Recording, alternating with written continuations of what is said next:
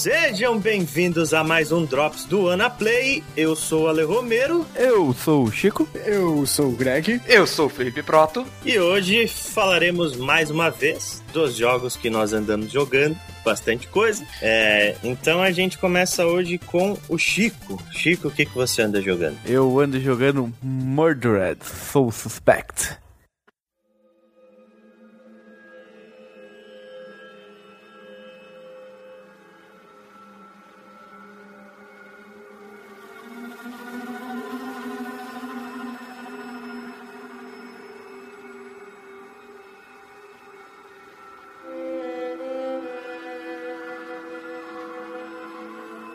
Eu tô curioso pra saber como que você vai explicar esse jogo, é, eu cara. Eu também tô pensando aqui. Porque ele é tão peculiar, né? É um jogo tão diferente, tão esquisito, assim, que é até difícil de falar do que ele se trata, né? O jogo, ele foi produzido pela Airtight Games. Não tá nada Airtight porque ela já fechou. É. Já fechou. Publicado pela Square Enix em junho de dois mil e catorze. O jogo se passa numa cidade real, em Salem, Massachusetts. Isso, queimava muitas bruxas aí. É, a cidade das bruxas de Salem, né? Então, o... ele realmente tira toda essa inspiração aí das bruxas de Salem aí, de toda essa parte da Inquisição, pra fazer o plot do jogo. Então, o que acontece? Você... Ele é um jogo onde você é um detetive e você morreu, você foi assassinado por um serial killer que você estava caçando. O... Ele recebe uma dica e vai atrás do cara, só que na hora que ele chegar lá, ele se depara, confronta o cara, e o cara mata ele e assim, tipo, com uma certa facilidade até. Uhum, dá uma... acho que são sete tiros, né, no peito dele. Isso, ele cai assim, é interessante essa cena, que ele te joga pela janela, você não tem reação, isso é uma cinematic, você, ele te joga pela janela, você cai no chão, aí ele tenta voltar pro corpo. Na hora que ele tenta voltar pro corpo, o, o serial killer, que é o Bell Killer, o nome do serial killer, ele dá sete tiros nele e aí mata ele de vez, aí não tem jeito. É, mas a mecânica, a mecânica ainda não entrou não, né, aquela coisa de encaixar o corpo. Não, ainda não, tá? Só pra constar, o nome do detetive que você controla chama Ronan O'Connor. E aí, ele, o que acontece, né? E no decorrer do jogo, você vai descobrindo mais sobre a história dele através de flashbacks. Existe uma explicação logo no começo, onde você descobre que os fantasmas, né, os espíritos, para poderem ficar em paz e teoricamente irem pro paraíso, eles precisam concluir o que eles deixaram aqui na Terra, né? Alguma coisa que eles deixaram inacabado. E o, o personagem principal do jogo, ele também é espírito que também tem que fazer isso. Exatamente. Que você começa com, o jogo começa com ele morrendo e descobrindo, tipo, tô morto e o que, que eu preciso fazer agora? E aí começa tudo desenrolar, você descobre que a esposa dele morreu alguns anos antes, e aí é toda a motivação dele, em certa parte, é conseguir entender o que raios ele precisa terminar pra conseguir se juntar a ela, né? Pra conseguir ficar junto com ela pela eternidade. Legal. E aí você vai, como espírito, você vai tentando investigar pra tentar descobrir quem que é o assassino. Ele chega à conclusão de que o que ele deixou inacabado é descobrir quem assassinou ele. O que acontece, né? É explicado logo no começo, né? Algumas coisas que são relativas à mecânica do jogo. Uhum. Então é explicado que o quê? Quando o cara morre, quando ele vira espírito, algumas coisas que, são, que eram habilidades muito fortes dele acabam se tornando poderes. Então, no caso dele, você percebe que tipo, ele tem algumas coisas que outros espíritos que aparecem no jogo não tem. Como, por exemplo, ele consegue tocar as coisas e, e ter memórias residuais daquilo. Ele consegue ter um flashback de cenas que aconteceram relativas àquele objeto. E a partir disso, além das investigações que você faz, tanto o crime, né, quem é o... tentar descobrir por que, que, esse, que o Bell Killer tá matando, quem é o Bell Killer. Então tem várias perguntas que ficam em aberto. Certo. Esse poder de toque dele seria mais ou menos aquela, aquele, aquela intuição do, do Batman, esse último que foi lançado. Não, ah. não. Ele realmente ele tem um flashback. Tem, por exemplo, às vezes você encontra um resíduo dele com a esposa.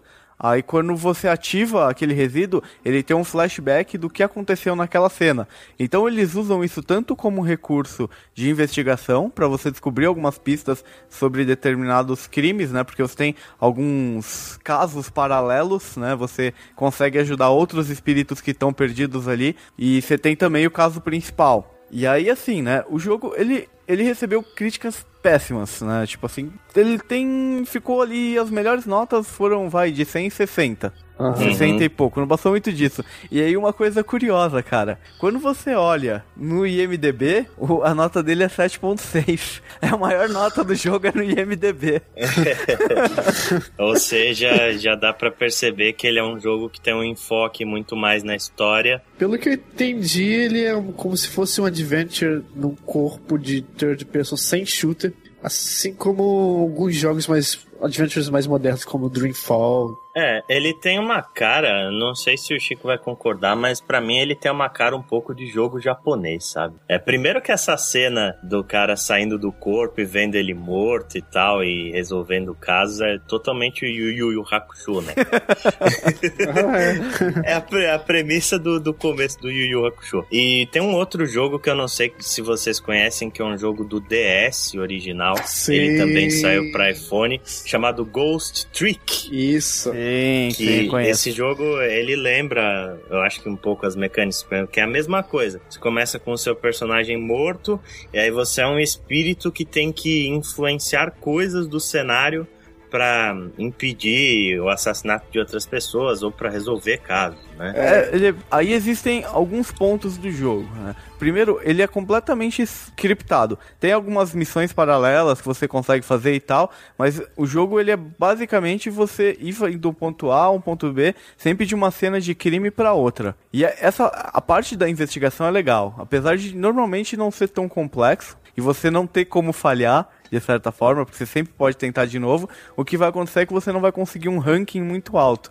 A mecânica é basicamente você descobrir todas as pistas que tem naquela cena de crime, e aí chega num ponto que você tem que deduzir, com base nas pistas, o que que aconteceu. Lembra um pouco a L A. Noire. Isso. É, lembra, né? É, lembra, lembra. Só que você tem recursos espirituais. E, obviamente, durante o jogo você vai ganhando outros poderes, como o poder de se teleportar até determinada região que te dá acesso a algumas outras coisas, né? E aí entra, tipo, o jogo, ele tem uma infinidade de coletáveis. Eu peguei mais de cento e cinquenta e não consegui pegar todos. Uma coisa legal também da jogabilidade é o gato, né, Chico? Sim, isso, isso é um ponto interessante. Você tem um dos poderes que você tem, você consegue possuir outros seres vivos. Só que seres vivos nesse jogo só tem humanos e, e gatos, né? E tem uns corvos lá, uns corvos fantasma que aparecem que te ajudam em determinados momentos. A gente já vai entrar na parte de combate, que é na hora que eu começar a criticar o jogo.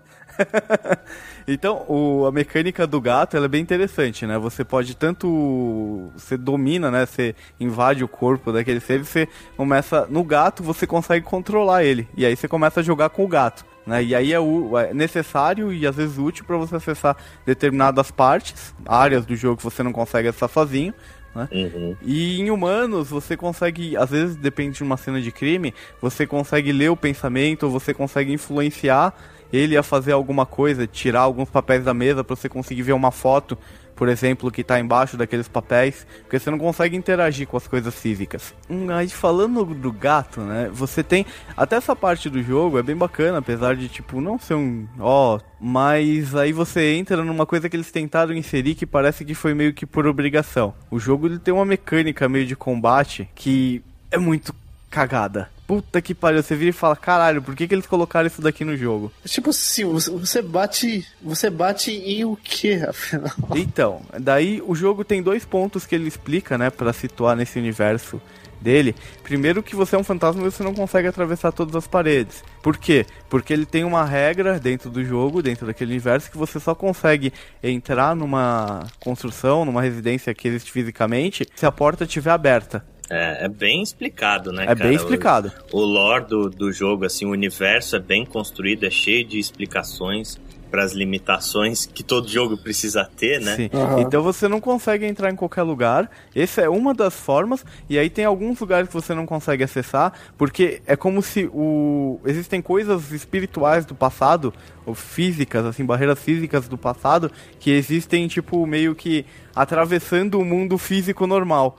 Então existem algumas paredes fantasmas que você não consegue acessar. É como se fossem duas dimensões se transpondo, né? Uma em cima da outra, assim. Só que os seres humanos, eles têm as coisas deles e os fantasmas têm as coisas deles. E aí é legal que você começa a ver o contraste, por exemplo, você vê numa parte assim que a cidade é nos espaços tempos atuais, então você tem toda aquela construção e aí você vê uma forca. Só que essa forca só existe no mundo fantasma, uhum. no meio da praça da cidade. E, tipo, cria um visual no jogo muito legal. E aí, outra coisa que ajuda bastante no clima é a trilha sonora. Totalmente minimalista. Chega a ser sinistro de tão minimalista que é. Exatamente, né? Então, tipo, é fica... eles conseguiram colocar tanto esse clima visual quanto esse clima do áudio, eles conseguem te colocar muito dentro do jogo. Continuando ali, né? A parte de combate, o que que é esses... Existem... Eles explica que existem alguns espíritos que, tipo, ficam muito tempo perdidos ali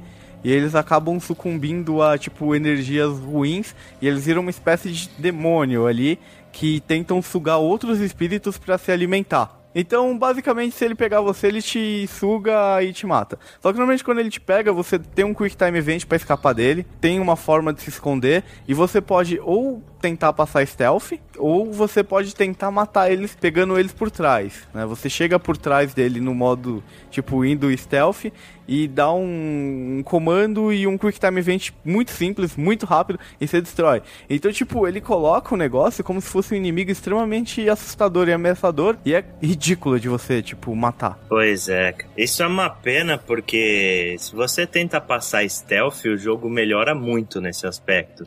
Porque esses espíritos, eles são meio assustadores. O design deles, assim, é muito bem feito, né? E às vezes dá até susto. Sim, e o legal é que quando ele te vê, ele fica te procurando. Porque tem, alguns, tem algumas coisas no meio da tela em que você pode se esconder desses espíritos, né? São tipo corpos etéreos. É, são resíduos espirituais. Tipo uns corpos etéreos, assim, que você consegue se esconder desses espíritos.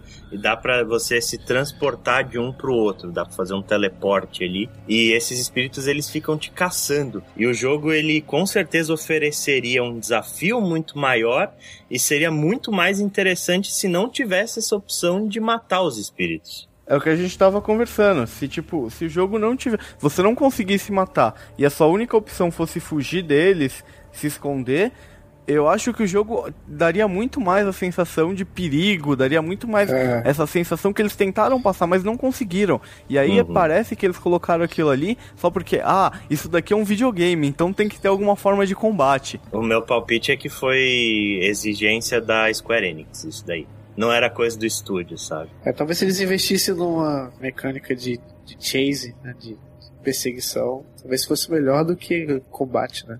Assim, é, então assim... Pra mim, o jogo ele tem uma história muito boa, que é muito bem contada.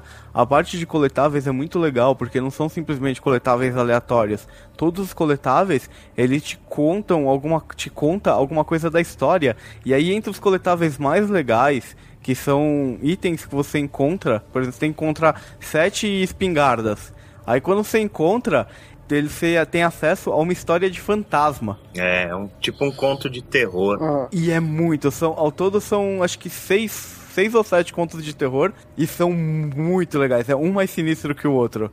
É bem lenda urbana, sabe? História de fogueira, assim. É um bagulho muito legal isso daí. Deixa eu adicionar esse jogo aqui na lista de jogos que eu nunca vou jogar. Por causa do cagaço? Exatamente.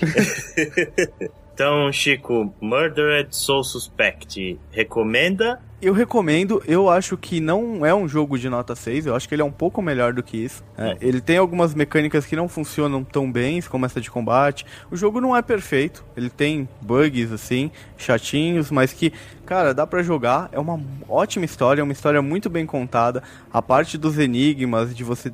descobrir os mistérios, é muito divertido, é muito gostoso, ele te envolve o raciocínio.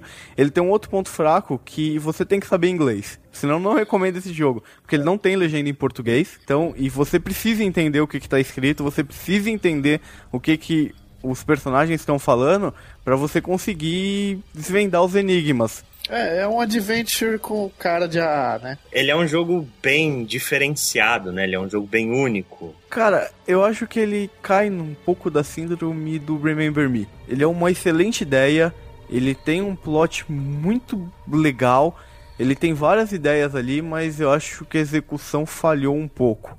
Talvez eles precisassem de mais tempo, né? talvez eles precisassem de mais dinheiro, mais tempo, eu não sei dizer exatamente. Eu gostei muito do jogo, eu acho que os, tem, os momentos legais do jogo, tipo, fizeram eu continuar e jogar assim, freneticamente ele. Mas se você é um cara mais exigente, se você não fala inglês, ou tipo, não sei se vale tão a pena, mas eu acho que não é um jogo tão ruim quanto a imprensa colocou.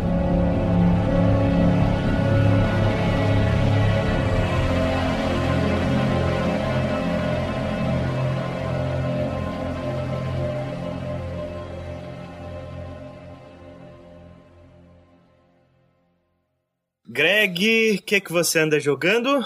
Eu joguei, né? The Crew Beta.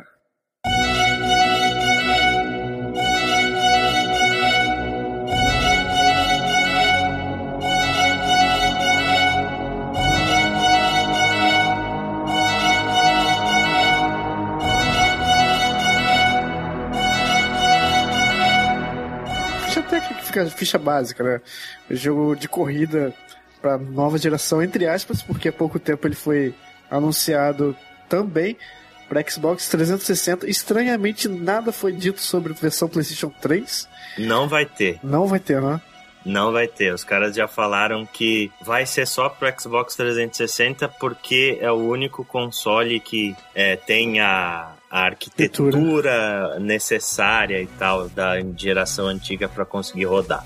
Aberto o suficiente para que facilmente seja portado, né? Então, o The Crew em alguns dias ficou em estado beta, né? Aberto aí pro pessoal do P C. Aberto não, né? Precisava de uma key pra, pra entrar. No, no... É um beta fechado, mas eles distribuíram bastante. Fechado no, no charme, né? Porque se você uhum. fosse no, no site da Nvidia, tinha chave pra todo mundo que chegasse, né? É, só Sei. você fazer um cadastrinho. Mas não, não, não, não chore, porque também tem vindo aí, provavelmente na semana que esse Drops tá rolando, também tá rolando a versão pra os consoles, a beta, então... É, pra P S quatro e pra Xbox One, né? Isso. Acho que pra trezentos e sessenta não vai ter. Mas é só você se cadastrar no próprio site da Ubisoft. A gente vai deixar o link no post depois para quem quiser ter acesso é. ao beta da, do, dos consoles. É, nem todo mundo vai ter acesso, tem que rezar um pouquinho, porque né, é, não é para todo mundo que eles enviam. Então, por isso, as impressões que eu vou dar aqui é de um jogo beta, não significa que é o que vai ser o jogo final,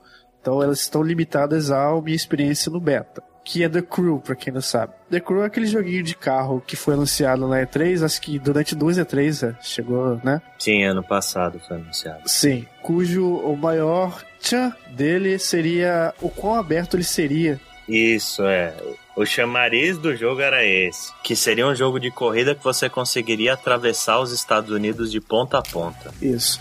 É... Ele nada mais do que é, pra quem jogou Test Drive Unlimited um ou dois, é uma versão, tipo, vamos fazer isso direito, isso que a Eden, a Eden Software, acho, não soube fazer de forma tão, tão interessante, tão abrangente, vamos tentar fazer aqui pro pessoal que gosta de jogo de corrida. Ou seja, uhum. ele é um jogo que traz o mapa dos Estados Unidos é, aberto, livre, e claro que não é em escala real, que fala um pra um, né? É, obviamente. Não é em escala real, obviamente não é, mas ele simula essa coisa de R P G de corrida. R P G de... É M M O, aliás. M M O de corrida. Em uhum. que você pode desafiar qualquer um na, na, na rua, enquanto tiver modo roaming. Eu acho que é a coisa básica de hoje em dia, né? Rola até no Need for Speed, tá aí. É um modo que nem pra ficar no mundo. Já, já o, o, o jogo... Um jogo não pode bater no peito e já falar eu sou o M M O de, de corrida. Eu joguei o beta também e... É, ele tá em beta, então eu não vou nem reclamar da performance, que eu achei uhum. que tá... É, ele tá, ele tá trancado a trinta F P S. É, ele tá, tá meio zoadinho, mas é beta, então a gente não pode nem falar disso, mas é... é. Cara, eu não curti muito não, velho. Eu achei um jogo de corrida... Basicamente, achei um jogo de corrida genérico, cara. Não, não vi nada demais. É, eu fã de jogo de corrida, tenho os defeitos, mas eu tô confiante que eles vão, porque eles estão ouvindo muito pessoal. Uhum. Já tem um atalho no, no teclado de botão durante o jogo que te leva pro fórum pra você falar suas impressões e eles respondem você, a equipe responde o seu feedback do jogo. Peraí, peraí, é, você mandou feedback pra eles que tem que ter piloto mulher? Né? Mas aí custa mais caro, né? Você sabe. Custa mais caro, os caras pra animar vai ser foda, né? Não vai rolar. Já que você puxou esse assunto, o jogo, pelo menos no beta, pelo que eu entendi, ele segue uma história, ele tem uma história de Need for Speed. Ah, ele tem história? Tem história, tem C G. Olha só. Parece muito pra quem viu o filme Need for Speed, é sobre vingancinha, sobre irmãozinho, uma mistura ali de, de Velozes e Furiosos. Eu hum. não me senti muito convidado a assistir a história, mesmo porque tava no beta. Não, não, não quero ver isso agora. Uh, controles do jogo. Muita gente disse que o carro parece estar tá deslizando na pista, uh, flutuando na pista. O que eu senti do jogo é que, pra quem jogou o primeiro Grid, que ele, eu acho que ele tenta muito imitar a jogabilidade que os Grids trazem, e que ele não conseguiu. Constantemente o carro, assim, muito fácil sair, cair fora de controle.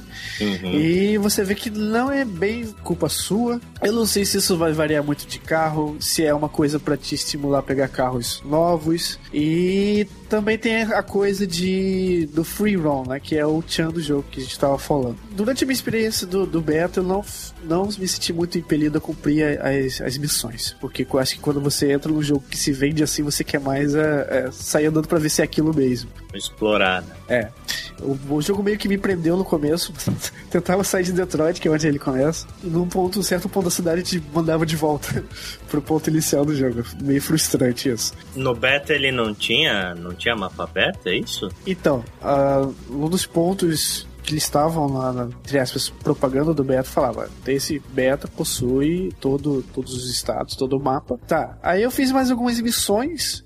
Aparentemente seria meio que pra te ensinar não como os controles funcionam, mas como que funcionam a mecânica de corridas, de modos de corridas do jogo. Uhum. Daí então sim, ele é, me deixou finalmente sair dessa cidade. A primeira coisa que eu fui testar, clara, é quanto tempo demorava pra cruzar de costa a costa. Detroit é lá no norte, né? Quase lá na ponta.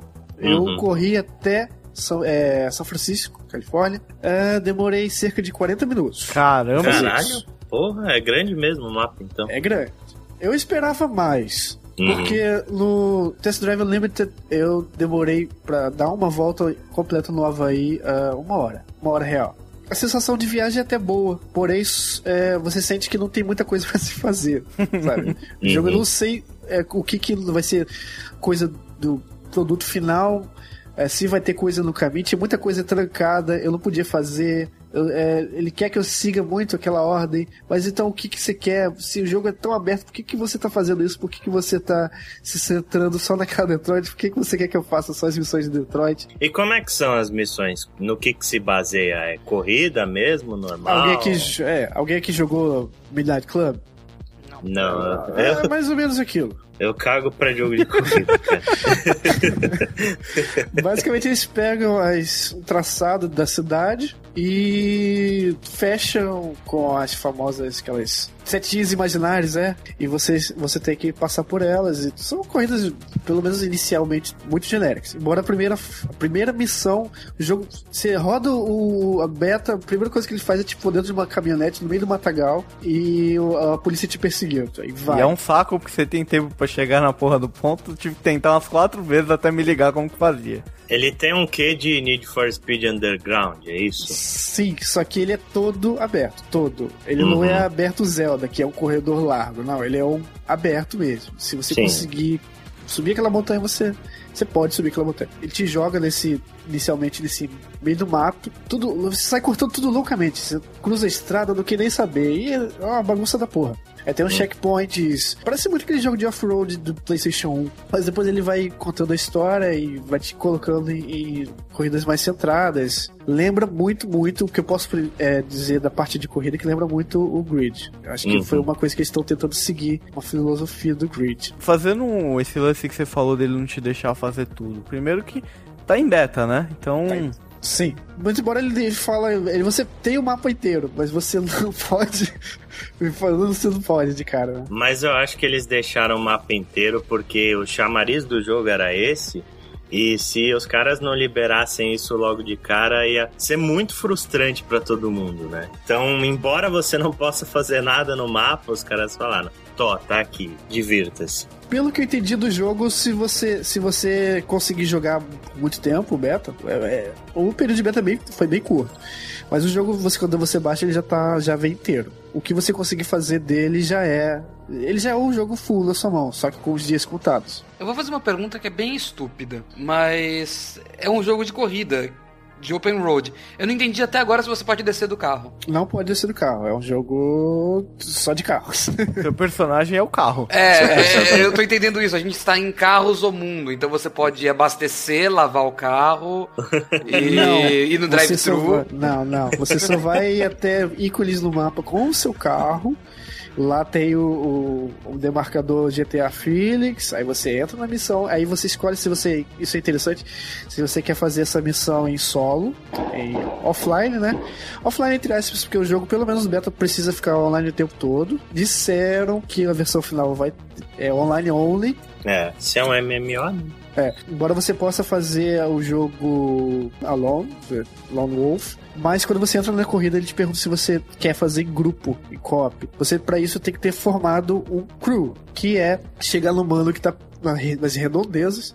Se você estiver na montanha, no deserto, se tiver alguém com algumas milhas de distância de você, já aparece ali na tela, esse cara mais ou menos próximo, você levanta o menu e dá o convitezinho dele pra entrar na sua equipe, que pode ser até de quatro pessoas contando com você.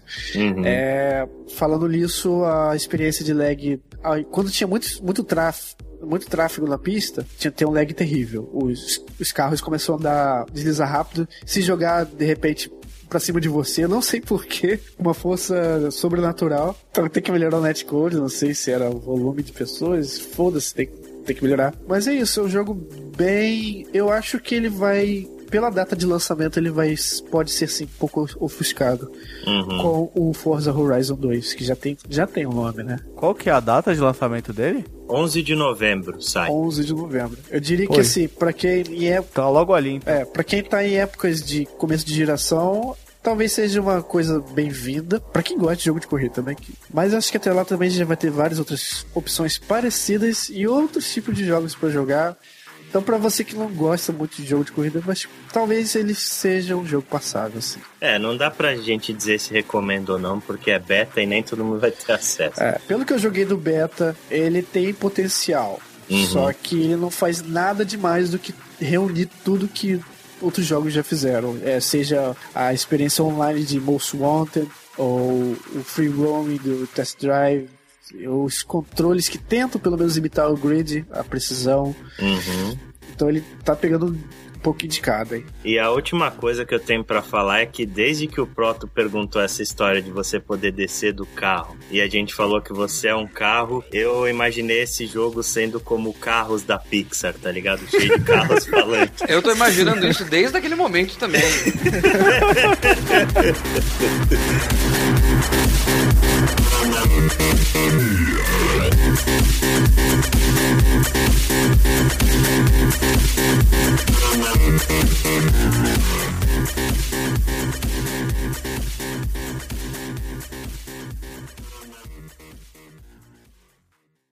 Então vamos pro Proto. Proto, o que, que você anda jogando? Eu decidi dar um tempo em jogos mais pesados, decidi espairecer um pouco e andei jogando bastante Minecraft.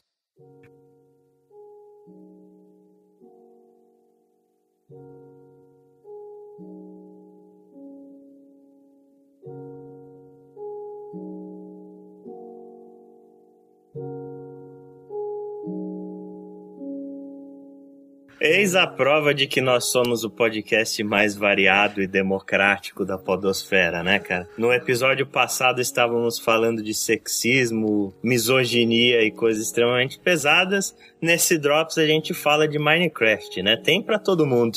Coisas extremamente quadradas. Cúbicas, por favor. É, primeiro de tudo, a gente tem que levar ao pressuposto que muitas pessoas não sabem o que é Minecraft e, e não, não tem a menor noção de como o jogo funciona. E agora vem a sua tarefa de explicar o porquê que esse jogo é o fenômeno que é. Vocês acharam que ia sofrer explicando Murder? Então, se você tá desde dois mil e oito debaixo de uma pedra, é, Minecraft é um jogo de sobrevivência em primeira pessoa. Pergunta. Fala. Tem um modo em terceira pessoa, não tem não? Você pode apertar F alguma coisa e ficar em terceira pessoa, mas você também pode se jogar de um penhasco, só não é uma boa ideia. Não é feito pra se jogar em terceira pessoa. É, não, é horrível. Exatamente. Não, não é uma boa ideia. É o Skyrim da vida. É, ele só. A terceira pessoa só é legal quando você quer mostrar pra alguém o que você está fazendo. V- vamos lá, né? Vamos fazer algumas perguntas. Eu sou um cara bastante leigo em relação a Minecraft. Eu não conheço muito do jogo. Uhum. Eu sei disso, que ele é um jogo de exploração e tal, que basicamente é sobre construir coisas e tal, né? Sim. Essa é a principal mecânica Mais do jogo. Mais ou menos. A A principal mecânica do jogo é ele é meio dividido em fases, ele é dividido em momentos do jogo. Primeiro momento do jogo, não morra. Vai anoitecer, de noite aparecem os monstros e você é infinitamente mais fraco que a maior parte dos monstros que vão aparecer. Então você uhum. vai precisar de um abrigo, você vai precisar de ferramentas, você vai precisar de armas. Certo. Isso vai te forçar a procurar e entender que você pode construir coisas. Exato. Então você vai precisar, você vai descobrir que você pode pegar madeira, você vai precisar fazer uma mesa pra fazer crafting coisas, você vai cavar um buraco no chão pra se esconder, pegar pedra e fazer ferramentas melhores, você vai começar a ficar com fome, vai pegar comida, matar animais pra pegar carne e cozinhar uhum. a carne deles, vai fazer tochas pra iluminação. Começar a fazer plantações. Começar a fazer plantações.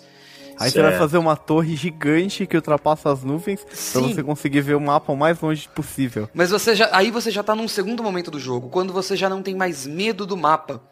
Uhum. E, você, e quando como... você quer construir uma Colômbia no Minecraft. Por aí, mas você já não tem mais medo do mapa.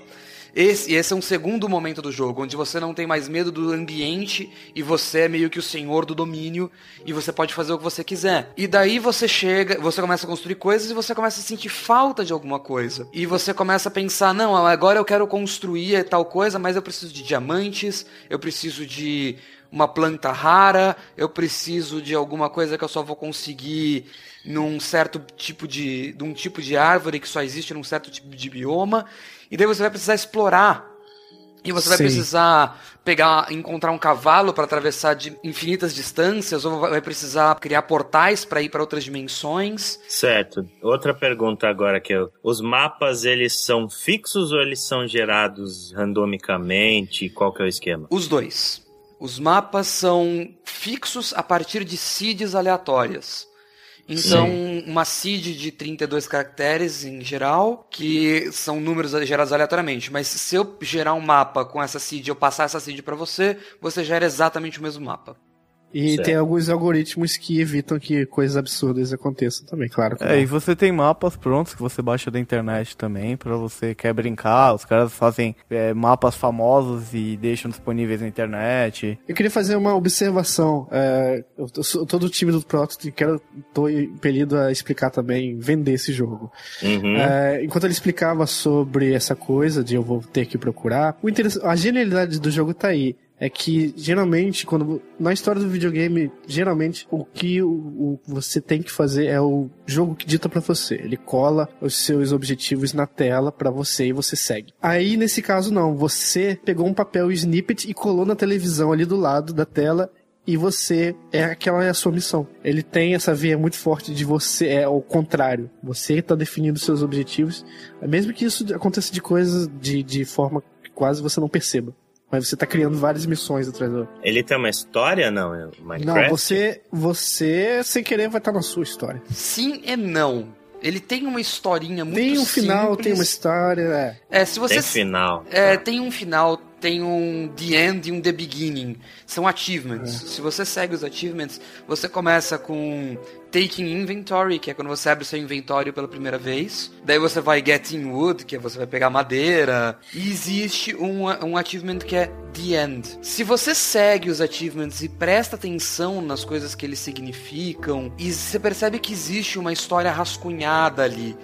Existe uma história sobre um mundo que foi abandonado, sobre alguma coisa muito grave que aconteceu, mas que nunca vai ter uma explicação. É uma coisa meio camuflada, assim. Sim, é meio Sim. que nem DayZ. É, nunca houve uma explicação para pro grande mal que aconteceu. É, mas... o recheio mesmo é você que faz, né? Exatamente.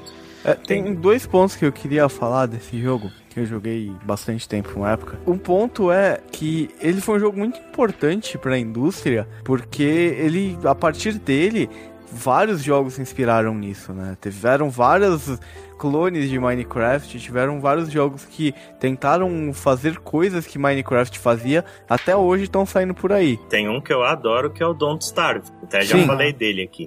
Ele encorajou muito os jogos a, a criarem mecânicas baseadas na liberdade. É. E aí tem uma outra coisa, cara, que me fazia, pra mim, o, o Minecraft ser um jogo assustador. Cara, você começa a jogar, jogar, obviamente você tem a possibilidade de jogar online, mas você começa a jogar aquilo, você começa a construir coisas grandiosas, você começa a construir coisas maiores, maiores, maiores, chega num ponto que você vira e fala, tá... E aí você começa, e entra muito o que o Proto falou da história, mas você começa a virar e falar, esse mundo inteiro eu tô sozinho aqui, tipo, você começa a sentir uma solidão dentro do jogo. Uhum, é, tipo, é uma coisa assustadora. Você vê aquele mundo vasto, praticamente infinito ali, né?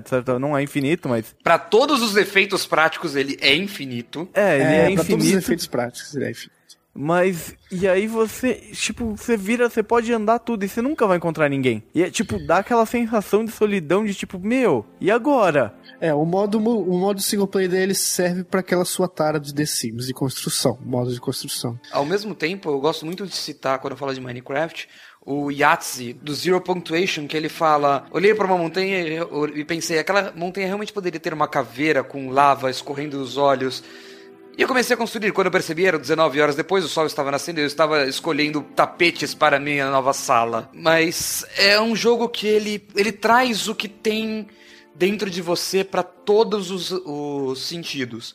Principalmente nesse último update agora, que você pode fazer muito mais coisas, tem muito mais coisas pra você construir. Tem, por exemplo, vai parecer bobo, mas agora tem coelhos. E foram gastos trezentos dias pra fazer esse update. trezentos Sim. dias. É ridículo, ele tem três tipos novos de pedra.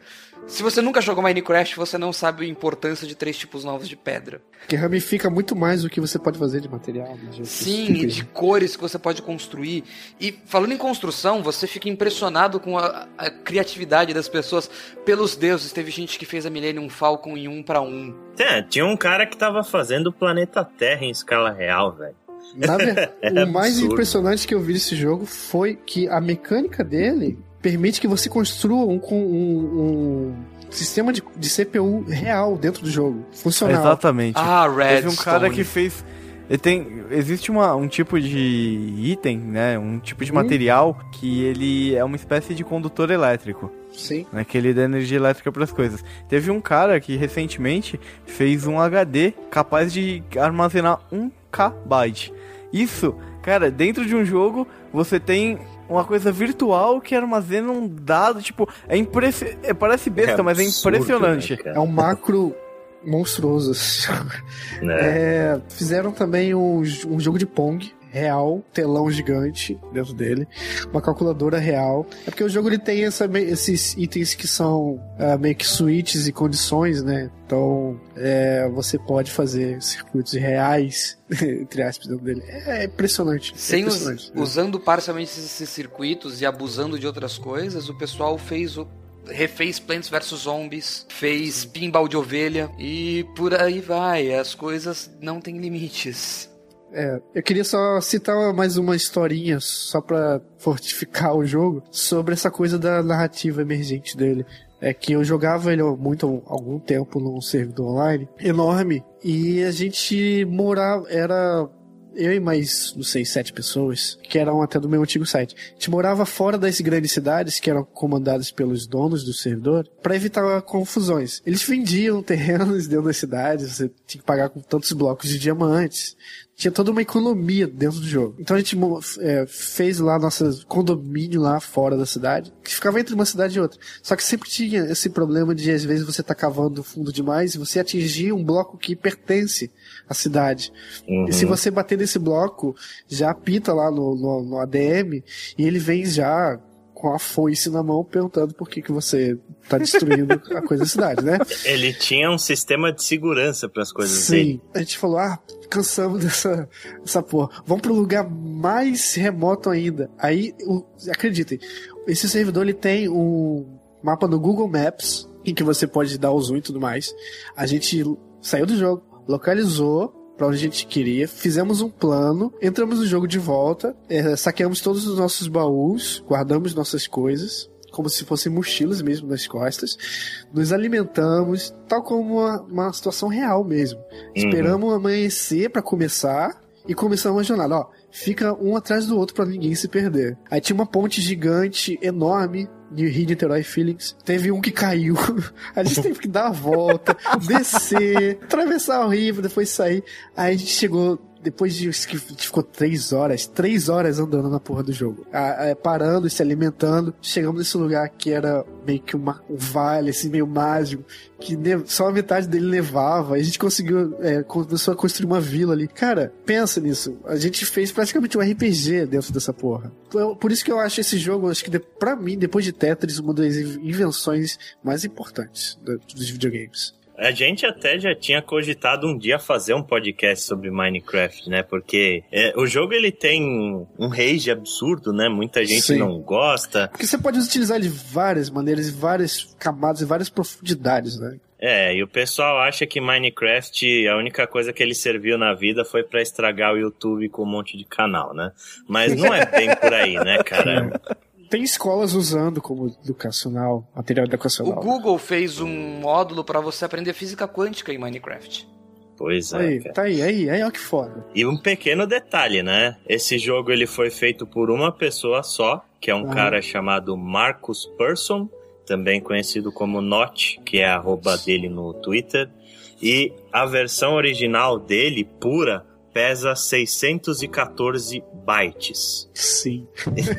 É um absurdo, cara. Sim. Como é que se imagina uma coisa dessa? Ah, estamos trapaceando porque a versão original dele pesa seiscentos e quatorze bytes em Java. Uhum. Então ela pesa seiscentos e quatorze bytes e depois você instalar os duzentos e vinte mega de Java, né? Então... Tá, que seja duzentos e vinte mega, né? Pô. É, a partir do momento que você anda no mapa, vai abrindo o mapa, ele vai também aumentando os seus, entre aspas, saves, né? Óbvio, é, tudo, tudo depende do processamento da sua máquina, obviamente, depois o jogo expande e tal, mas é, é de qualquer aí, forma, cara. É impressionante, é impressionante, cara. É impressionante. Não, e todo mundo que joga pode ter certeza que tem alguma história em Minecraft. É, vamos parar Sim. de mimimi, vamos, vamos ver aí melhor o que, que esse jogo representa, porque é foda. Eu não jogo ele mais, mas não significa que eu vou ficar xingando ele. É, é, eu tinha até servidor, mas eu também faz muito tempo que eu não jogo, mas ele é... É o que eu falei, pra mim ele representa um passo na indústria de games aí bem importante. Pois é, é e ele é um, um jogo independente que vendeu aí, acho que... Bateu quarenta milhões de cópias vendidas. Não, o cara pode abrir quantos estúdios a, a ele quiser agora. Pois é, esse cara, o Marcus Persson, ele tem tanto dinheiro que ele começou a aplicar o dinheiro dele em outros desenvolvedores indies, né? Ele começou a distribuir grana praticamente. Uhum. Porque ele não tinha mais o que fazer com tanto de Bugou dinheiro. A vida que ele dele. E agora, pra você que tinha desculpa, que não tinha P C ou não tinha Xbox, Minecraft saiu para PlayStation três, saiu para Vita, pro PlayStation quatro e pro Xbox One. Ou seja, ele tá disponível em qualquer lugar. Não, é nós que é... voa, é nós que voa no Vita, hein? É, é nós que voa, hein? Cara, a Minecraft deve ser a coisa mais disponível da face da terra.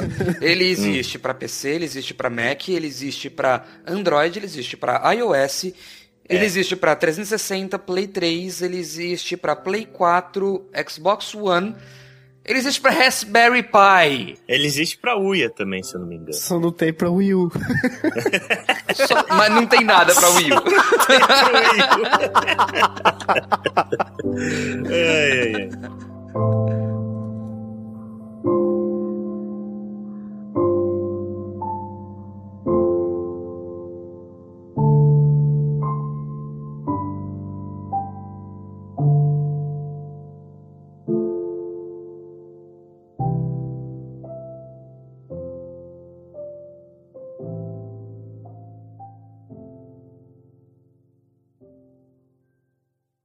Então, para fechar esse Drops, eu vou falar do meu jogo. Eu estou jogando Hearthstone: Heroes of Warcraft.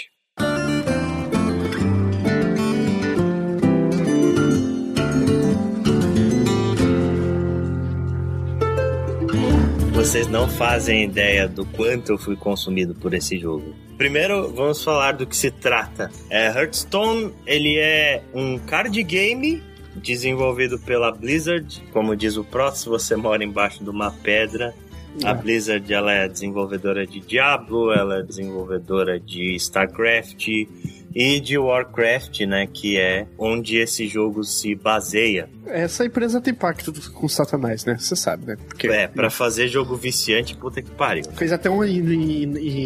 homenagem a ele, né? Diablo. Sim, na verdade o Diablo é uma homenagem, né? Uhum. Faz parte do, do contrato. Sim, Faz sim. parte do contrato. A Reaper of Souls, ó, fica de olho. Hearthstone, ele é um card game, né? Eles passam no universo de Warcraft e ele é um jogo free to play, ou seja, você pode baixar ele gratuitamente. É que mora o perigo. Pois é, né? A gente falando de free to play, a gente sabe o que, que isso significa. O jogo é grátis, mas ele tem lá dentro as microtransações, né? Uhum. E a, além de tudo isso, ele é focado basicamente no online, né? Ou seja, tudo que a gente chama de desgraça na, na indústria de jogos hoje em dia, esse jogo é. E ele tá aí pra mostrar que preconceito não leva a nada, né, cara? Porque uhum. apesar de tudo isso, ele é um jogaço. Pergunta... É. Se você caga, se a pessoa caga para o mundo Warcraft, ela vai curtir? Vai, com vai, certeza. Vai. Eu, não, eu nunca joguei Warcraft na minha vida. Ah, então fudeu. Nenhum deles. E basicamente faz mais ou menos aí um mês e meio que eu baixei esse jogo. E desde lá eu não joguei mais absolutamente nada. De tanto é o meu vício que tá nesse jogo. Explicando um pouquinho direito como ele funciona, é, pra quem já jogou Magic ou qualquer outro card game aí, Yu-Gi-Oh! Mas pra quem já jogou qualquer tipo de card game, sabe mais ou menos como esse tipo de jogo funciona. E o Hearthstone, ele não sai muito dessa, dessa vertente, né?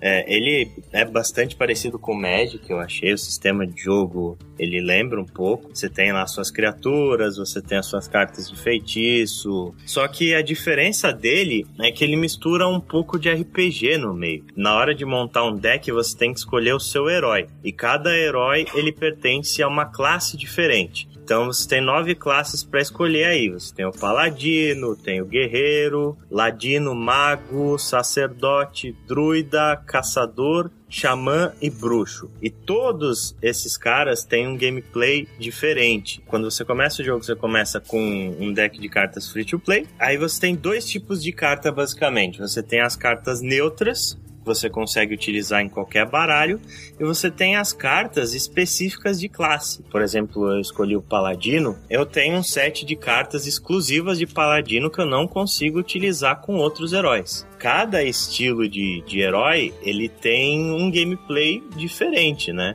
Por exemplo, o Paladino, ele tem cartas de ataque e de cura. O Mago, ele tem bastante feitiço de dano direto e, e coisa do gênero. Só... Desculpa, Alex, mas o objetivo é você eliminar o outro player da mesa? Isso, isso. Tá, então é, é matar o outro, outro jogador. Ele tem um H P dele tipo Yu-Gi-Oh! Ou você tem que limpar as cartas dele? Não, ou... é... Cada herói tem trinta pontos de vida. Uhum. E aí, o seu objetivo é acabar com os pontos de vida do adversário. Para utilizar suas cartas, você usa o que eles chamam de cristais de mana, né? Você não tem terreno, por exemplo, como você tem Magic. E aí, quando você começa a partida, você começa com um cristal de mana. Aí você pode utilizar aquele cristal e no próximo turno restaura aquele cristal, né? Você pode usar de novo e ganha mais um. Aí você tem dois cristais de mana no segundo turno, três cristais de mana no terceiro turno. E assim que é a progressão do jogo, né? Você vai ah. conseguindo jogar cartas mais poderosas conforme os turnos vão passando, até um máximo de dez cristais de mana, que é o que custa o máximo de uma carta. Os heróis também tem uma coisa legal que diferencia mais ainda o gameplay de um para outro, é que os heróis eles têm uma coisa chamada poder heróico, que custa dois cristais de mana e cada um faz uma coisa diferente. Aí, por exemplo, o paladino ele invoca uma criatura um barra um. O ladino você equipa uma arma no seu herói. Também, também tem esse aspecto de gameplay diferente. Você pode equipar armas no seu herói e atacar com ele, né? um barra um seria um de ataque e um de defesa? Um de ataque e um de defesa. Com o bruxo você paga dois pontos de vida e compra uma carta. Então a estratégia de cada deck depende também bastante do poder heróico do seu carinha, né? O que diferencia é que a Blizzard é muito filha da puta e ela sabe fazer jogo. Ela sabe fazer um jogo de videogame. Se você pega o Magic pra P C, por exemplo, é uma bosta, né, cara? Porque parece um jogo de pôquer, assim. Você joga cartas aqui, o seu amigo joga cartas de lá e é só isso, né? No, no Hearthstone, não. Você tem uma apresentação de cartas. Quando você baixa uma criatura, ela tem um grito de guerra, sabe? E tem trocentas vozes diferentes. Né? É, inclusive a dublagem, na maioria das vezes, é um saco. Principalmente é. do host do negócio. Sim, a dublagem em português é uma bosta. O que mais? É, quando você vai atacar com uma criatura, você tem a animação da, daquela criatura na mesa avançando no cara. Você tem toda uma animação, toda uma boa apresentação de jogo. O que torna o jogo viciante e faz você querer jogar mais e tal, são os modos de jogo, porque Hearthstone basicamente ele é um jogo competitivo. Então, se você gosta desse tipo de jogo, já é um atrativo, né? O principal é o jogo online ranqueado, que você tem um ranking que vai de vinte e cinco a um e depois tem os rankings lendários e conforme você vai ganhando dos oponentes, você vai subindo no ranking, né? E se você hum. perde também, você começa a decair. Outra coisa interessante é que esses rankings, eles resetam todo mês. Então você tem um mês aí para chegar ao mais alto que você puder. E aí se você passar do ranking vinte, por exemplo, você ganha um fundo de carta. Ele, ele vai te dando, né, o jogo em si, desde os primeiros pontos, desde que você entra no jogo... Ele vai sempre te dando alguma recompensa por jogar. Ele vai sempre te dando... Você nunca fica sem ganhar nada. Uhum. Esse, esse acho que é o grande segredo do, dele ser tão viciante. Você nunca... Por mais que você perca, você sempre acaba conseguindo ganhar alguma coisa em algum momento. E isso dá... Ele te dá aquela sensação de recompensa. Essa sensação de recompensa faz você querer jogar mais e mais e mais e mais. Mas esse é o segredo de todo free-to-play, né? Outra coisa do que o Chico falou desse negócio de recompensa, que o jogo ele te recompensa sempre, é a tal da recompensa diária, desafio diário, que todo dia quando você entra no jogo, tem um desafio diferente que, dá, que te dá uma quantidade de gold. Aí, por exemplo, vença dois jogos com paladino ou druida. E aí você, com isso, você vai ganhando esse gold... E com o Gold você pode comprar boosters. E aí é que entra o lado free to play, né? E o lado vício também, né? Que é o cara vai querer entrar todo dia pra poder fazer essas porra. Exatamente. Você pode... Você gasta esse Gold pra comprar boosters, que esses boosters vêm cinco cartas e sempre vem uma carta no mínimo rara. E todas as cartas que vêm em boosters, elas são diferentes das cartas que você ganha no início do jogo, né? Das free to play. Aí começa o, o, o vício que você quer entrar pra jogar e ganhar mais gold, pra poder comprar mais booster, pra poder melhorar seu deck, aquele loop infinito. Mas o Proto, ele falou uma coisa, que se você precisa pagar pra jogar, né? E existe toda essa questão de se o jogo ele é um pay to win. Na minha opinião, não, cara, porque você... Tudo que dá pra fazer dentro do jogo com moeda real, dá pra você fazer com gold, né? Simplesmente com gold que você ganha só jogando. Você só vai ter que ter mais paciência. É, nunca se sentir apressado, viciado e apressado pra poder comprar alguma coisa, pra apressar alguma coisa que não vai chegar em lugar algum, né? Você só vai demorar mais, então eu não considero que seja um pay to win, né? É diferente. É, se você tá gostando do jogo, não, tá, você não é aqueles M M O que você fica só clicando a madrugada inteira. A, a grande pergunta pra mim, na, na verdade, é o que, que é o que separa, na minha opinião, um pay to win de um, um jogo free to play honesto, é... Depois de um tempo, ele deixa de ser divertido se você não pagou? Não. Não. Então ele não é um pay to win, ele é simplesmente um jogo free to play, onde uhum. você pode pagar pra acelerar o seu jogo. Você, você, Ale, você pagou? Não, até agora eu não gastei nenhum real com o jogo. E eu me diverti horrores com ele. Blizzard falhou com você. Não, não diria que não é tentador, sabe? Aí, ó, ó, semana que vem... Cara, comprei... Pode vinte, pode cinquenta, pode cento e cinquenta, muito foda. Não, mas o, o que eu penso assim desse tipo de jogo é o seguinte: eu não paguei nada pra jogar ele, certo? Uhum. Quanto esse jogo vale pra mim? Sei lá, eu pagaria trinta reais por Hearthstone. É, tem jogo que você compra, paga duzentos reais, cento e noventa e nove, não tem a mesma diversão, cara. Justamente, cara. Eu digo que eu, digo que eu perdi a conta de quanto eu gastei em chaves de T F, então... Pois é, eu também já gastei dinheiro com roupinha de Street Fighter, é, eu já gastei dinheiro com avatar da P S N, sabe? Então, pô, isso é uma coisa muito relativa de cada um, sabe? Não é porque o jogo, ele tem microtransações que aquele jogo seja mal, que você não deva de forma alguma gastar dinheiro com aquilo. Vai da sua consciência, cara. E outra, o dinheiro é seu, né? Você gasta como você quiser. Eu acho que se você estiver jogando bastante, daqui bastante, não muito tempo, você pode se permitir comprar um booster. Se você já... Se o jogo já te deu tanta, tanta coisa, tanta, tantas horas de, de, de entretenimento grátis... Ah, vai lá, ajuda os caras. Não que eles precisem ser ajudados. Que estão muito bem, não precisa, né? De ajuda mesmo. Uma coisa que é interessante pra mim, que você falou de tentar pegar carta comprando bus- booster, a matemática desse jogo, por ser um card game exclusivamente online e que está sendo muito jogado, a matemática desse jogo está sendo extremamente explorada. O uhum. pessoal do Kotaku e outros sites fizeram análises extremamente extensivas disso, e na última DEFCON teve um pessoal que fez uma análise de como o jogo funciona, metagaming, construção de decks. É bastante interessante vocês olharem o lado matemático disso. Realmente, Hearthstone ele tá sendo um, um fenômeno, assim, tem muita gente jogando esse jogo. É difícil de explicar num podcast por que é que eu tô tão viciado nele. Por, você vê, por exemplo... sites que oferecem oficinas de, do jogo, sabe? Turmas de, de caçador, sabe? Aí o cara vai, junta pessoas com apostila e o caralho... Puta que pariu. Pra explicar como se joga de caçador e cobra, sei lá, vinte e cinco reais pela aula. Nossa. O negócio tá, tá virando... Tá, tá criando um ecossistema dele.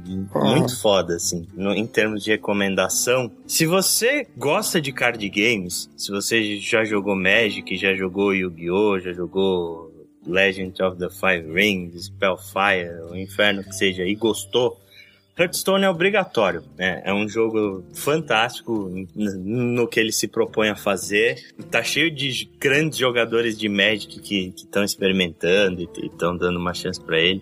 Então, se você gosta de card games, é um jogo obrigatório, não perca tempo, vá lá e jogue. Se você gosta de jogos competitivos, eu também recomendo bastante, porque como ele é um jogo P V P, né? Você, você sempre joga contra outros players. Você tem sempre aquela satisfação de ver o seu deck funcionando. Ou e não. Che... ou não, né? E chegando mais alto no ranking, etcétera. É uma delícia também para quem gosta de jogos competitivos. Você alheio a tudo isso, aí vai, vai da sua... É, tem os alheios que nunca tocaram nisso e tem e os ponto, alheios... né? O jogo você pode baixar, ele é de graça, vai lá no... É, Blizzard, testar. Testa, cara, testa. É? Se não gostar, você vai jogar uma partida e desligar o negócio. E isso, não custa nada experimentar, né? E uma outra coisa legal também é que pra quem acompanha o universo de Warcraft... Esse jogo é orgásmico, assim, porque eles têm um cuidado muito grande em relação ao lore do, do negócio, sabe? Todas as criaturas e magias e coisas vêm do universo de Warcraft, tem desde chefes do Warcraft um até memes da internet, sabe? E, porra, toda criatura, ela não só é o nome, né? Do, do troço do Warcraft, como os atributos dela são baseados em coisas do, do lore de Warcraft. Então a Blizzard teve todo esse cuidado para quem jogava Warcraft e tal, de, de fazer uma coisa bastante fiel. E vai que o, vicia, o viciado nesse jogo, ele se anima a jogar pela primeira vez o M M O deles, o WoW, né? World of Warcraft. Aí ela aí alimenta mais ainda a empresa, tadinho. Tá tão magrinha, tão é. necessitado. E, e como a Blizzard sabe fazer pouca grana, né? Tem aquela coisa, se você joga Hearthstone, você tem uma recompensa em World of Warcraft. Se você joga World of Warcraft, ele te dá um booster extra em Hearthstone, uma, um fundo de carta exclusivo, sabe? Eles fazem esse crossplay. É a Blizzard, cara. A Blizzard é uma empresa do caralho. Não tenho o é. que falar desses caras. A Blizzard, a Blizzard não é uma empresa. Eles têm uma permissão pra imprimir dinheiro, é só isso. Moral da história é que se a Blizzard abrir um esquema de pirâmide aqui no Brasil, todo mundo vai entrar no esquema de pirâmide. Vai ser convencido a entrar.